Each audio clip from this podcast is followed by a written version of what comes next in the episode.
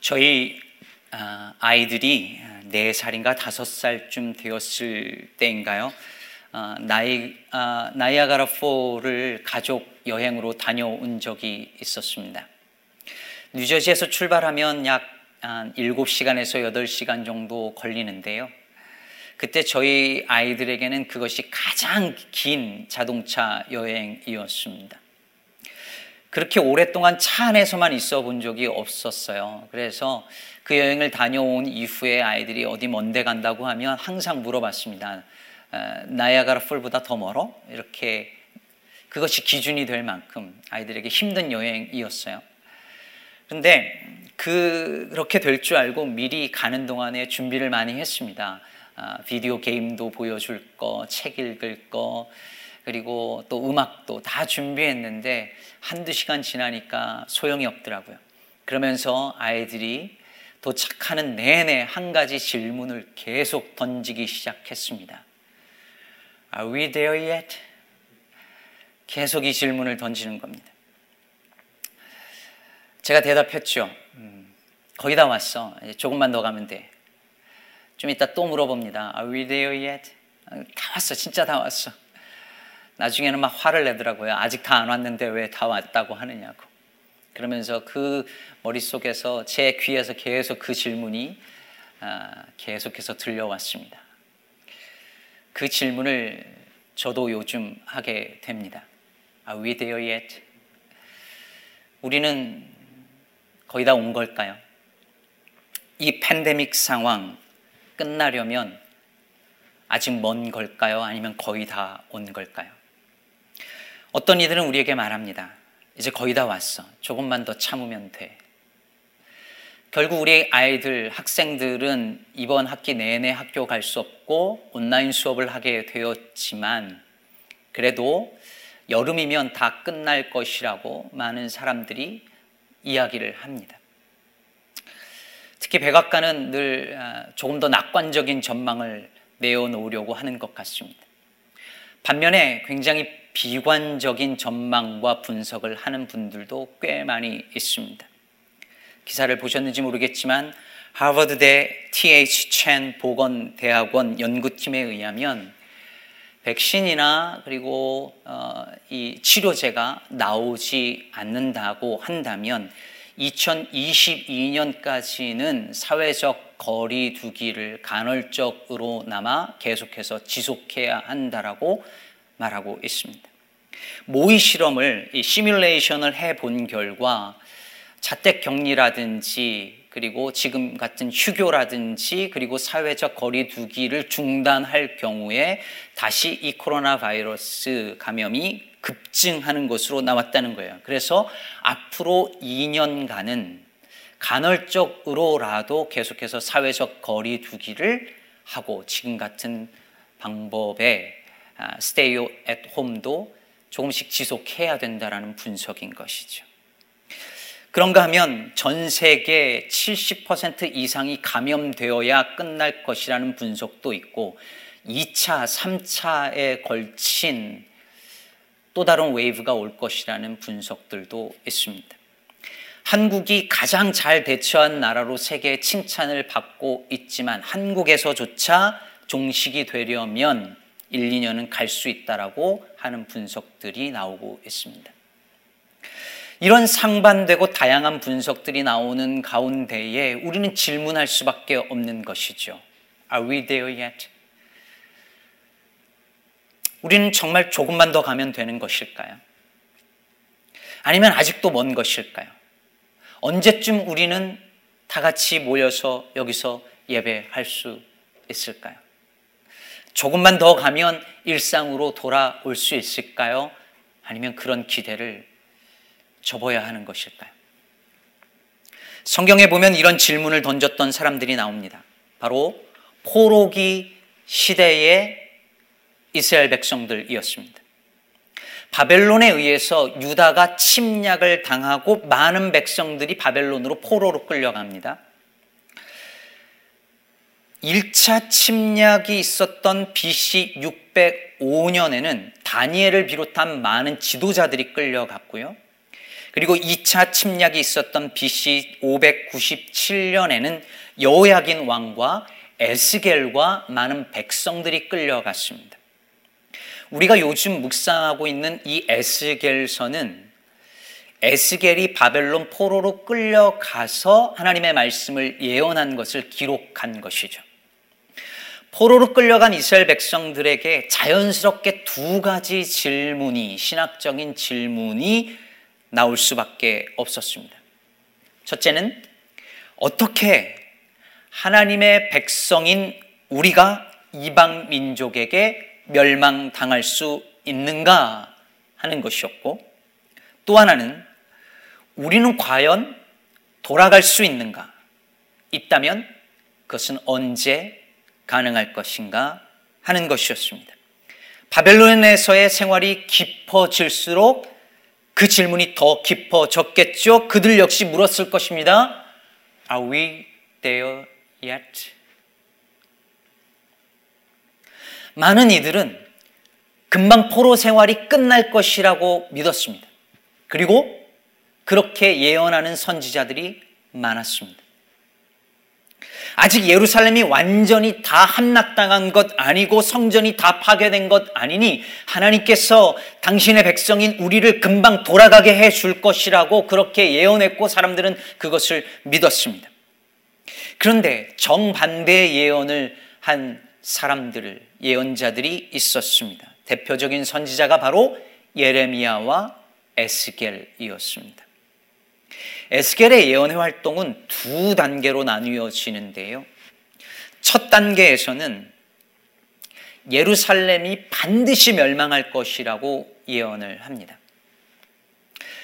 즉 포로민들에게 같이 끌려온 포로민들에게 쉽게 돌아갈 것이라고 생각하지 말라는 거예요. 에스겔은 BC 587년에 예루살렘이 완전히 함락당하고 나서야 이번 달 묵상 본문부터죠. 33장부터 그제서야 회복과 구원에 대해서 예언하기 시작을 합니다. 그 전에는 계속해서 멸망할 것만 예언을 해요. 여러분 예레미야도 마찬가지였습니다. 예레미야 29장 5절 이하에 보면 포로민들에게 하나님께서 이렇게 말씀하신다고 전합니다. 너희는 집을 짓고 거기에 살며 텃밭을 만들고 그 열매를 먹으라. 아내를 맞이하여 자네, 자녀 를 낳으며 너희 아들이 아내를 맞이하며 너희 딸이 남편을 맞아 그들로 자녀를 낳게 하여 너희가 거기에서 번성하고 줄어들지 아니하게 하라. 너희는 내가 사로잡혀 가게 한 그 성읍의 평안을 구하고 그를 위하여 여호와께 기도하라. 이는 그 성읍이 평안함으로 너희도 평안할 것임이라. 그러면 이게 무슨 말입니까? 금방 돌아갈 것이라는 기대는 접고 그 유배지에서 살 생각을 하라는 것입니다. 농사도 짓고 결혼도 하고 애도 낳고 심지어 그 자기들을 포로로 끌고 간 그 바벨론 성읍을 위하여 기도하라고 하십니다. 유배지에서의 새로운 환경에 적응하면서 살 궁리를 하라고 하십니다.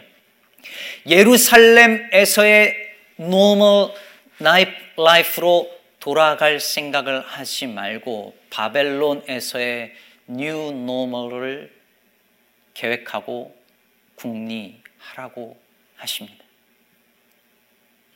저는 코로나19 사태를 겪고 있는 우리가 유배 상황 속에 놓여져 있었던 그 유다 백성들 그 상황과 비슷하다라는 생각을 요즘 자주 합니다. 물론 지금의 이 상황이 하나님의 심판으로 일어난 것인지 아닌지는 잘 모르겠으나 이 상황이 지금 인간의 잘못과 탐욕과 무관하지 않다는 점, 그리고 우리는 그 대가를 치르고 있다는 점, 유배는 아니어도 유배 생활과 비슷한 격리 생활이 일상이 되었다는 점, 우리도 유다 백성들처럼 정해진 곳에서 예배할 수 없게 되었다는 점, 그래서 우리가 누구인지 정체성을 고민하지 않을 수밖에 없게 되었다는 점, 다들 normal로 돌아가고 싶어 하고 모두가 이 상황이 다 언제 끝날지 모르며 서로 다른 견해와 분석들이 있다는 점 등의 이유로 저는 그렇게 생각합니다. 그래서 저는 금방 돌아갈 것이 아니라는 금방 돌아갈 수 없을 것이라는 예레미야와 에스겔 선지자의 예언에 더 귀를 기울이게 됩니다. 이미 많은 전문가들이 코로나 이후의 new normal에 대해 말하고 있습니다. 이제 우리는 코로나19 이전으로 돌아가지 못할 것이라고 말합니다. 네, 아마 그럴 것입니다. 우리는 앞으로 다른 세계를 경험할 것입니다. 설령 코로나19가 이번 여름 혹은 1, 2년 안에 종식된다고 할지라도 세계는 이전과 같지 않을 것입니다. 유배지의 백성들에게 예레미야는 냉정할 정도로 현실적인 조언을 합니다. 금방 돌아갈 생각을 접고 금방 돌아갈 것이라는 생각에 의해서 살지 말고 장기전을 대비하라고 합니다. 이 낯선 환경에서 오래 버틸 계획을 세우라는 것입니다. 새로운 삶의 방식으로 여기서 살 생각을 하라고 말합니다. 모든 사람이 듣기 싫어했던 매우 현실적인 예언의 말씀이었죠. 저도 여러분에게 말씀드립니다. 곧 원래의 일상으로 돌아갈 것이라는 생각은 접는 것이 좋겠습니다. 길게 생각해야 합니다. 바뀐 세계에서 필요한 새로운 삶의 방향을 세우고 그리고 비전을 세워야 합니다. 우리의 믿음은 변함이 없을지라도 믿는 방식은 달라져야만 하는 순간에 놓여져 있습니다. 줌으로 셀 모임을 좀 하시라고 말씀을 드렸더니 하는 셀이 그다지 많지 않은 것 같습니다. 어떻게 하는지 잘 모르겠고 배워서 하려니 귀찮고 또 아는 분들도 굳이 해야 하나 나중에 코로나 사태 끝나고 나면 그때 다시 모이면 되지라고 생각하는 것 같습니다. 제가 조금 단호하게 말씀드려서 죄송하지만 여러분 생각을 바꾸시기를 부탁드립니다. 모르시면 배우셔야 합니다. 금방 예전으로 돌아가지 않을 겁니다. 설령 코로나 사태가 끝난다고 할지라도 이런 방식의 온라인 모임, 그리고 이런 식의 삶의 방식들은 계속 유지될 가능성이 큽니다. 온라인 헌금이라든지 우리가 드리고 있는 이런 예배 방식들이 어쩌면 우리의 일상에 깊이 들어올 수 있습니다. 여러분 유튜브 라이브로 예배 드려 보시니 어떠신가요? 사실 하나님께 예배 드리는 점에는 뭐 큰 문제 없이 보이기도 합니다. 오히려 좋다는 더 좋다는 분들 많다는 거 말씀을 드렸죠. 예배 참석이 어려운 분들도요, 온라인 예배는 참석을 하고 계신 분들이 계시고, 그런 면에서 좋은 점도 많습니다. 저희 교회 예배 실황 뷰가 200, 300이 넘고요. 첫 번째 3월 15일 예배 실황은 지금 750회가 넘습니다. 저희 교회 아닌 분들도 들어오셔서 예배 참석하고 설교를 듣는 거죠. 좋은 점 많습니다. 그런데 여러분, 지금 여러분은 저를 보지만 저는 여러분을 못 봅니다. 저 카메라 렌즈만 보고 설교하는 거 쉽지 않습니다. 제가 무슨 뉴스 앵커도 아니고. 더 문제는 여러분이 서로를 못 보시잖아요. 주일 오전 11시 30분. 각자의 자리에서 스크린 앞으로 다 모입니다. 그래서 예배합니다. 그러나 우린 서로를 볼 수가 없어요. 서로 이야기할 수 없습니다. 근데 어떤 분들은 이걸 편하게 느낍니다. 여러분, 이게 편해지면 큰일 납니다. 저희 교회야 원래 큰 무슨 갈등이나 분쟁이 없지만요. 교회 내 분쟁과 갈등이 많은 교회들은요, 요즘 아마 잠잠해졌을 것입니다. 뭐 얼굴 봐야 싸우고 뭐 갈등이 있고 분쟁이 있죠. 얼굴을 안 보니 그게 다 사라졌을 거예요. 잠잠해졌을 것입니다. 안 만나고 안 싸우고 그냥 예배만 드리니까 아마 편해졌을 것입니다. 그러나 여러분, 만나지 않아서 갈등이 없고 분쟁이 없으니 계속 만나지 말아야 할까요? 편할지는 모르지만 그건 교회가 아닙니다. 서로 말씀을 나누고 삶을 나누고 서로 마주보고 때론 충돌도 있지만 다시 하나 되어지는 그래서 그리스도의 몸이라는 사실을 확인하는 사람들이 교회입니다. 그러니 이런 상황이라고 그저 일주일에 한 번 유튜브로 예배 드리는 것에 만족하면 안 됩니다.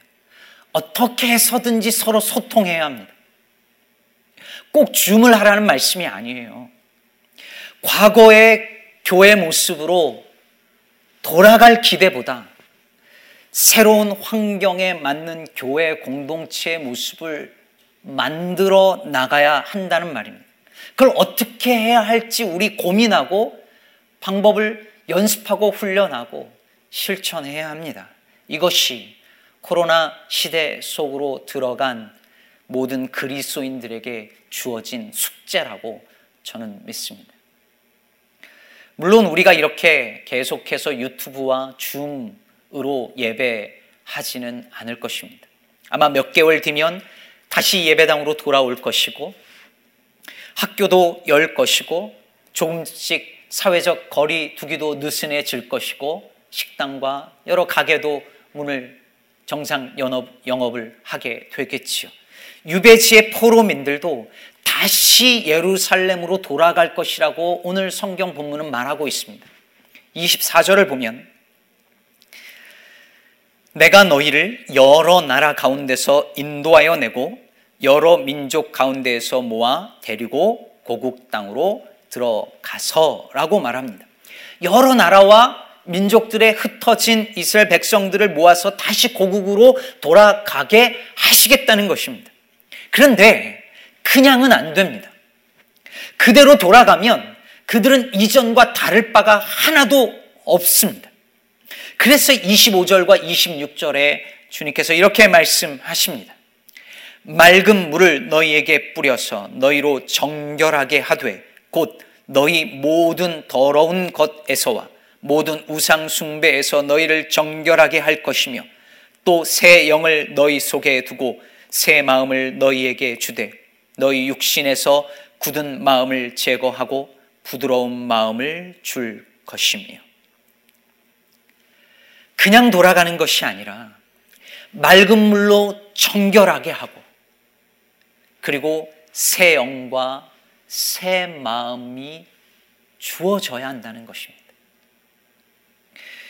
여러분, 지난 화요일 우리 묵상 본문을 읽고 묵상하신 분들은 아시겠지만, 예루살렘이, 예루살렘이 멸망하고 난 다음에 가나안 땅에 포로로 끌려가지 않고 남아 있었던 사람들이 뭐라고 하는지, 뭐라고 했었는지 기억하십니까? 이제 가나안 땅은 우리 거라고 하죠. 아브라함은 한 사람이어도 그 땅을 기업으로 받았는데 우리는 더 많으니 이 땅은 이제 우리 것이라는 것입니다. 즉, 예루살렘이 멸망하고 난 다음에 그 땅의 소유권을 주장할 수 있는 정통성은 여기 남아 있는 우리 것이다 라고 주장한 것입니다. 마치 자기들은 의로워서 그 땅에 남아 있는 것처럼 착각한 것이죠. 그러면 유배민들, 바벨론으로 끌려간 사람들은 어땠을까요? 그들은 그들 나름대로 자기들이 정통성 있다고 계속해서 주장했습니다. 게다가 지난 화요일 본문 33장에 보면 에스겔 앞에 이 사람들이 말씀을 들으려고 나옵니다. 하나님이 뭐라고 말씀하시는지 한번 들어보자 하고 나옵니다. 그런데 에스겔의 설교를 듣는 그 사람들의 태도가 어땠냐면 그냥 낭만적인 사랑 노래를 듣는 것 같았다는 것입니다. 그냥 귀를 즐겁게 해주는 듣기 좋은 소리로 들었다는 것입니다. 그런데 그렇게 말씀을 듣기는 하지만 행하지는 않았다고 주님께서 말씀하십니다. 예배 잘 드리고 찬양 듣고 부르는 거 너무 좋아하고 성경 공부 열심히 하지만 그 말씀대로 행하지 않는 오늘날의 그리스도인들과 전혀 다르지 않았습니다. 여러분 놀랍지 않습니까? 나라가 망했습니다. 성전이 무너졌습니다. 다 파괴되었습니다. 그렇게 회개하지 않으면 멸망할 것이라고 선지자들이 수없이 예언하고 그런데 그 말씀을 듣고도 돌이키지 않다가 정말 망해버렸습니다. 정말로 성전이 파괴되고 포로로 끌려오고 그리고 그 땅에 남아있는 사람들은 황폐한 땅에서 살게 되어져 버렸습니다. 그런데 여러분, 그런데도 사람들이 바뀌지 않습니다. 그대로입니다. 교만은 사라지지 않았고 위선은 그대로입니다. 그들이 당한 재난이 자동적으로 그들을 바꿔놓지 못했습니다. 여러분, 우리가 흔히 고난이 우리에게 유익이라는 말을 하지요. 고난이 우리의 모난 성품을 다듬고 하나님을 더 의지하게 해준다는 점에서 그렇습니다. 하지만 반대로 고난이 사람을 더 모나게 만들고 더 뾰족하게 만들고 오히려 하나님을 떠나게 만드는 경우도 많다는 것을 여러분도 보았을 것입니다. 상처받은 사람이 그 많은 상처로 다른 사람에게 상처 주는 일은 또 얼마나 많은가요? 복효근 시인의 상처에 대하여라는 시를 보면 이런 구절이 나옵니다. 오래전 입은 누이의 화상은 아무래도 꽃을 닮아 간다. 젊은 날 내내 속 썩어 쌓더니 누이의 눈매에선 꽃향기가 난다. 잘 익은 상처에선 꽃향기가 난다. 맞습니다. 잘 익은 상처에선 꽃향기가 나지요. 그 많은 고난과 상처를 다 끌어안고 그것을 견뎌낸 사람의 그 말과 행동에서 느껴지는 깊은 향기가 있습니다. 상처 입은 치유자의 모습이죠. 그러나 모든 상처에서 꽃향기가 나지는 않습니다. 어떤 상처에선 독한 냄새가 납니다. 그러니 상처는 잘 익혀야 합니다. 고난이 자동으로 우리를 성숙하게 만들어주는 게 아니라는 사실을 알아야 합니다. 예루살렘이 파괴되고 포로로 끌려가는 재앙을 당하고도 도무지 변화되지 않았던 이 유대 백성들의 모습에서 우리는 그것을 확인할 수 있습니다. 그러므로 이 팬데믹 상황 역시 자동으로 우리를 변화시키지 않을 것입니다. 인간의 탐욕이 이번 사태로 사라지지 않을 것입니다. 더 높아지려는 욕망, 돈과 권력을 향한 집착도 쉽게 사라지지 않을 것입니다. 이런 와중에서도 자국 중심주의를 내세우고 백인 우월주의자들이 총을 들고 시위를 하는 모습만 봐도 알 수 있습니다. 그러므로 우리에게 새 마음이 필요합니다. 우리의 상처를 잘 익혀줄 새 영, 새 마음이 있어야 합니다.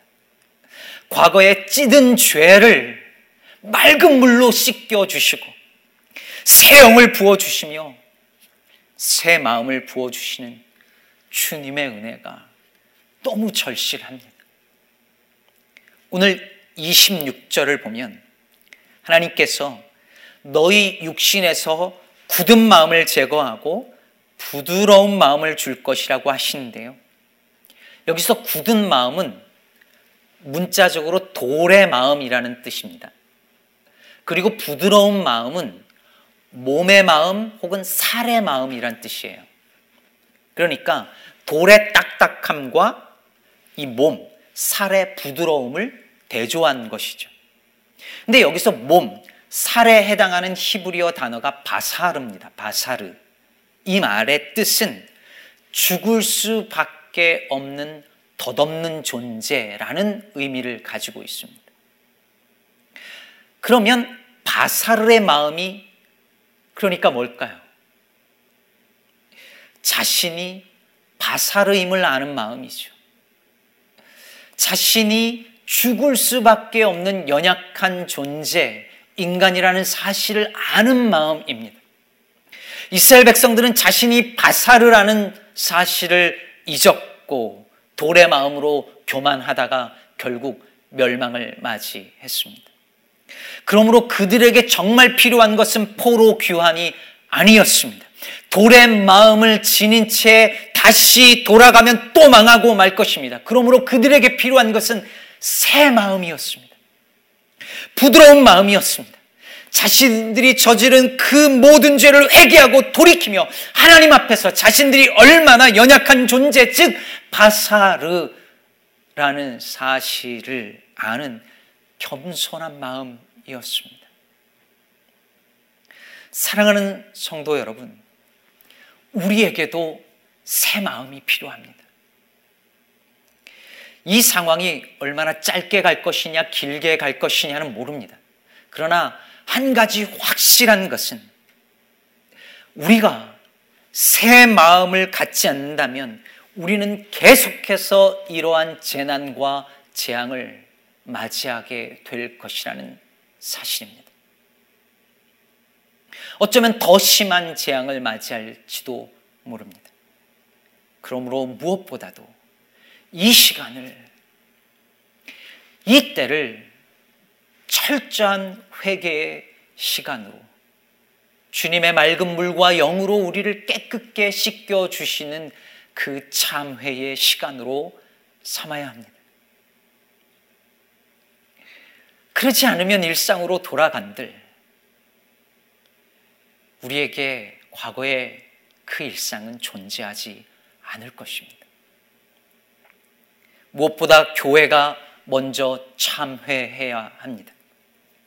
교인 수가 몇천 명, 몇만 명 되는 것을 자랑하고 또 그것을 욕망했던 것이 아무 의미 없다라는 것을 우리는 큰 교회나 작은 교회나 텅 빈 예배당을 보면서 확인하고 있습니다. 돌의 마음을 버리고 바사르의 마음을 철저하게 구해야 할 시점에 우리가 놓여져 있는 것입니다. 오늘은 4.19 혁명이 일어난 지 60주년이 되는 날입니다. 60여 년 전 교회는 이 땅의 정치가 부정선거인 것이 명백함에도 불구하고 장로 대통령이라는 이유로 공개적인 지지를 했었던 죄악이 있습니다. 이러한 과거의 죄를 회개하지 않고 새 영 새 마음으로 새 시대를 맞이할 수 없습니다.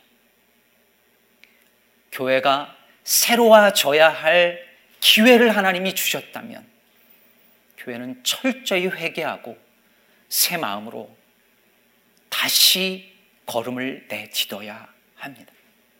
교인들도 마찬가지입니다. 많은 기독교인들에게 크리스찬이 된다는 것은 그냥 주일날 썬데이가 되면 교회 가는 것 이상도 이하도 아니었습니다. 그래서 교회 안의 모습과 교회 모습이 달랐고 사람들은 그 모습을 보면서 기독교인들을 위선의 대명사로 여기게 되었습니다. 이 죄를 우리 개인의 이 죄도 하나님 앞에 철저하게 회개하며 새 영과 새 마음 부어 주시기를 기도해야 합니다. 사랑하는 여러분, 이 코로나19 시대를 살아갈 우리에게 가장 필요한 새 마음은 무엇일까요? 저는 사랑의 마음이라고 확신합니다. 인간이 모든 걸 사용의 대상으로 여기다가 이 지경에 이르렀습니다. 사람도 동물도 자연도 다 써먹을 수 있는 사용의 대상으로만 여겼습니다. 이제 사용하지 말고 사랑해야 합니다. 자신이 죽을 수밖에 없는 존재임을 알고 사는 사람들은 사랑합니다. 죽을 날이 얼마 남지 않은 사람들 다 누구나 고백한다지 않습니까? 후회한다지 않습니까? 더 사랑하지 못하고 산 것을. 그러니 여러분, 그러니 사랑하는 여러분, 우리 더 사랑하십시다. 더 사랑하십시다. 이제 우리가 맞이할 세상은 이전과 같지 않을 것입니다. 그러나 과거에도 현재에도 미래에도 변함없는 건 사랑의 힘입니다. 그 어떤 세상이 와도 우리가 예상할 수 없는 그 어떤 세상이 와도 사랑의 힘은 우리를 지킬 것입니다. 서로 사랑하십시다. 가족을 더 사랑하고 교우들을 더 사랑하고 이웃을 더 사랑하고 동물들을 사랑하고 이 세상과 자연을 더 사랑하십시다. 그것이 이 팬데믹 상황에서 우리를 향한 주님의 뜻입니다. 그것이 우리가 품어야 할 새 마음입니다.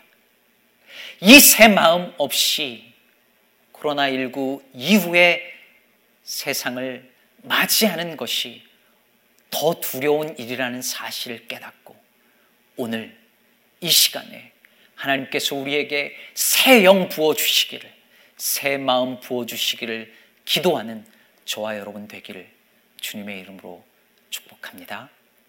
아멘.